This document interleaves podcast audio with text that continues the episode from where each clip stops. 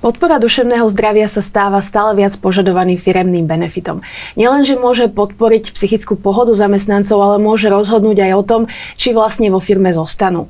O tom, ako tento benefit správne nastaviť sa dnes budeme rozprávať s HR manažerkou spoločnosti Dôvera Monikou Červenákovou. Dobrý deň. Dobrý deň, ďakujem za pozvanie.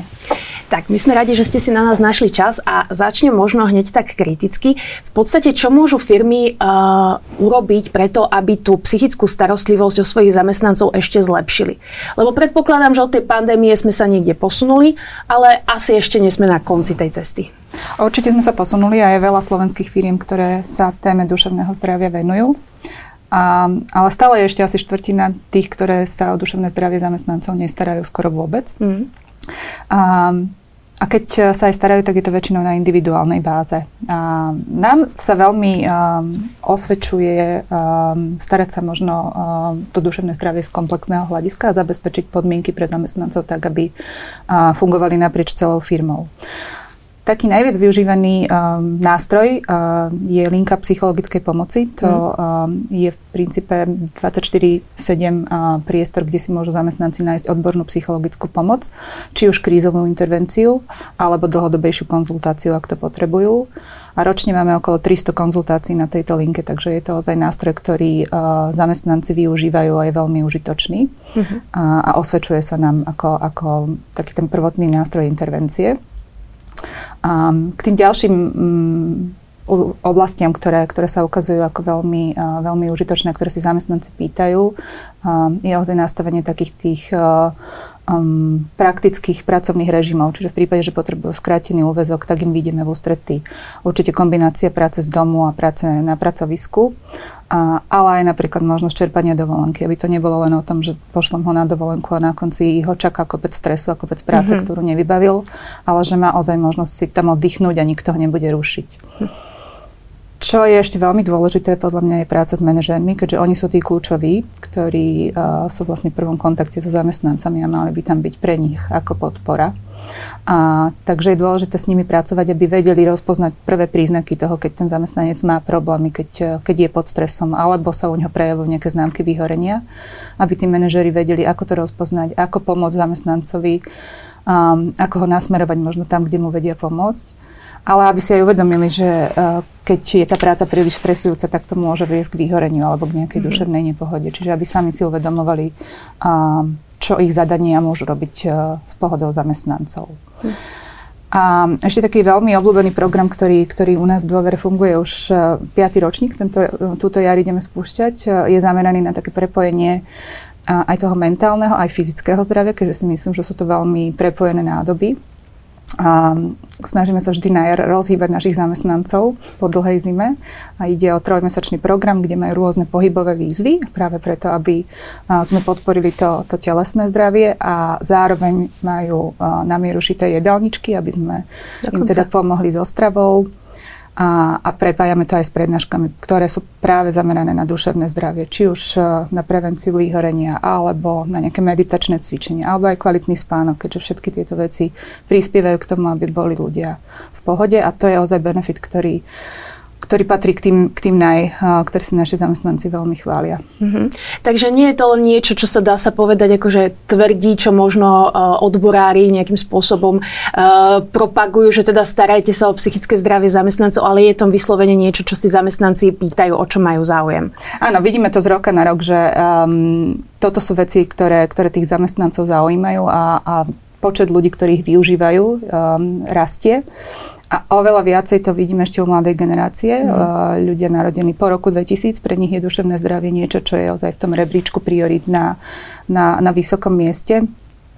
A kladú na to dôraz aj pri rozhodovaní sa o tom, kam pôjdu pracovať. Čiže keď si vyberajú zamestnávateľa, tak, tak si pozerajú, akým aktivitám sa venuje, ako podporuje duševné zdravie.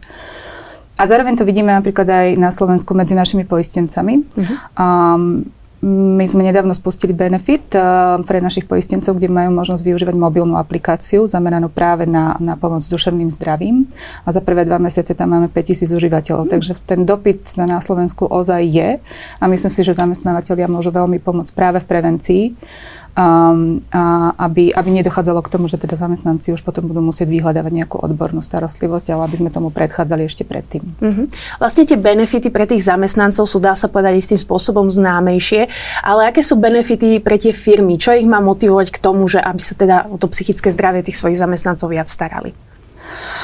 Určite sú, sú bohaté a myslím si, že ich môžeme rozdeliť na také, ktoré vidíte hneď, mm-hmm. keďže ten spokojný zamestnanec eh, vám eh, v práci podáva lepší výkon. Hej. To, to asi sami aj na sebe poznáte, že keď prídete do práce spokojná, oddychnutá, tak sa vám pracuje proste lepšie a tie výsledky idú ľahšie.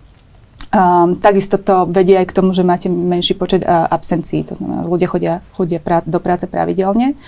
A, a aj zníženiu tzv. prezentizmu, to je možno pojem, ktorý nepoznajú úplne všetci, ale, mm-hmm. ale ide o um, situáciu, kedy zamestnanec je síce v práci, mm. ale vlastne sa vôbec nesústredí na to, mhm. čo, mm. na to, čo robí, lebo presne nie je úplne v pohode. A, a ten výkon opäť potom nie je taký, aký, aký by mal byť. Takže to sú všetko uh, oblasti, ktoré tomu zamestnávateľovi vlastne napomáhajú v prípade, že sa stará stará o duševnú pohodu svojich zamestnancov. Um, a, a takisto potom podľa mňa také veci, ktoré možno nie sú úplne priame, a, ale keď sa vám darí tých zamestnancov udržať si v práci, mm-hmm. tak máte samozrejme nižšie náklady spojené s hľadaním nových zamestnancov. A úplne nakoniec by som aj spomenula spokojných klientov, lebo asi ťažko si vieme predstaviť, e, keď máme nespokojného zamestnanca, že dokáže preniesť tú emóciu na klienta, mm-hmm. a, ale keď máme zamestnanca, ktorý je v práci OK a cíti sa tam dobre, tak, e, tak to určite vie odozdávať ďalej a vaši klienti to budú cítiť. Hm. Takže v konečnom dôsledku dá sa povedať, že tá starostlivosť o psychické zdravie ako keby znižuje tú fluktuáciu. To znamená, zamestnanec chce pracovať a chce zostať v tej firme, čo je v dnešnej dobe nedostatku zamestnancov asi dosť výrazný benefit. Um, isté, je to jeden z faktorov. A ja si dovolím tvrdiť, že to je dokonca dôležitejšia vec ako káva zadarmo alebo mm. karta do fitka. Um, lebo keď máte prácu, kde, kde ozaj ľudia okolo vás sa zaujímajú o to, čo robíte, môžete robiť e, prácu, ktorá vás baví a môžete ju zároveň robiť slobodne. To znamená, že nemáte manažera, ktorý vás mikromanažuje, ktorý vytvára tlak alebo kontroluje. Nemáte spýtočný uh, stres z toho, že nestíhate termíny. A presne tak, ako som už aj spomínala, že viete odísť na dovolenku a a, a netrápiť sa tým, čo bude, keď sa vrátite, sa vám v dlhodobejšom výhľade určite viacej vráti a tí zamestnanci nebudú, nebudú tak často fluktuovať a snažiť sa hľadať si nové zamestnanie. Lebo tie benefity, ktoré sú možno klasické na prvú ako masáže alebo yoga, sa dajú veľmi ľahko skopírovať, ale to, ako, ako atmosféru vytvoríte v tej firme, mm-hmm. to už je kopírovateľné oveľa ťažšie. Hm. Dá sa povedať, že posledné roky boli predsa len počnú s tou pandémiou veľmi náročné pre to psychické zdravie. Ako by sa mal vlastne ten zamestnávateľ vyrovnať s takýmito spoločenskými zmenami, respektíve mal by vôbec na ne nejakým spôsobom reagovať? Tak sami sme to zažili pri covide, tam si myslím, že zamestnávateľia zohrali veľkú, veľkú úlohu, ale pri akejkoľvek závažnej situácii si myslím, že veľa z nás pociťuje nepohodu, stres, alebo aj pocity úzkosti, ktoré, ktoré sa pretavujú do toho, že sa nevieme v práci tak úplne sústrediť. Takže určite zohráva veľkú rolu aj to, ako, ako sa ten zamestnávateľ k tomu postaví. Čo nám veľmi dobre fungovalo, um, bolo prinášanie overených relevantných informácií. Mm-hmm. Mali sme napríklad um, um, workshop s reportérom, ktorý bol na vojne na Ukrajine, tak aby sme našim zamestnancom priniesli ozaj autentické uh, informácie.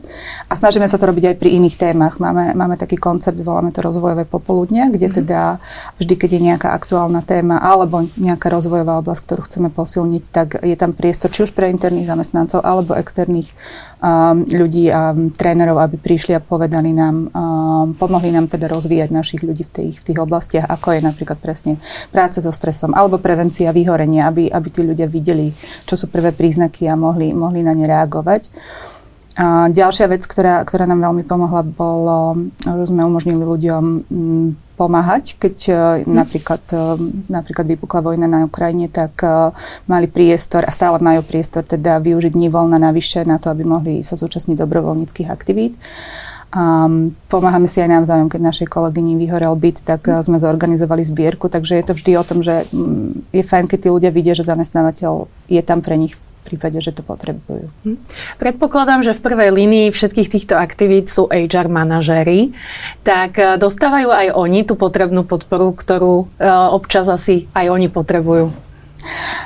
Dokonca si myslím, že sú ešte vo veľa väčšom riziku, napríklad toho vyhorenia alebo, alebo iných problémov duševných, na ktoré môžu naraziť, keďže sa to aj ukazuje, že teda pomáhajúce profesie, kde ja HR mhm. radím, sú vystavené väčšiemu riziku.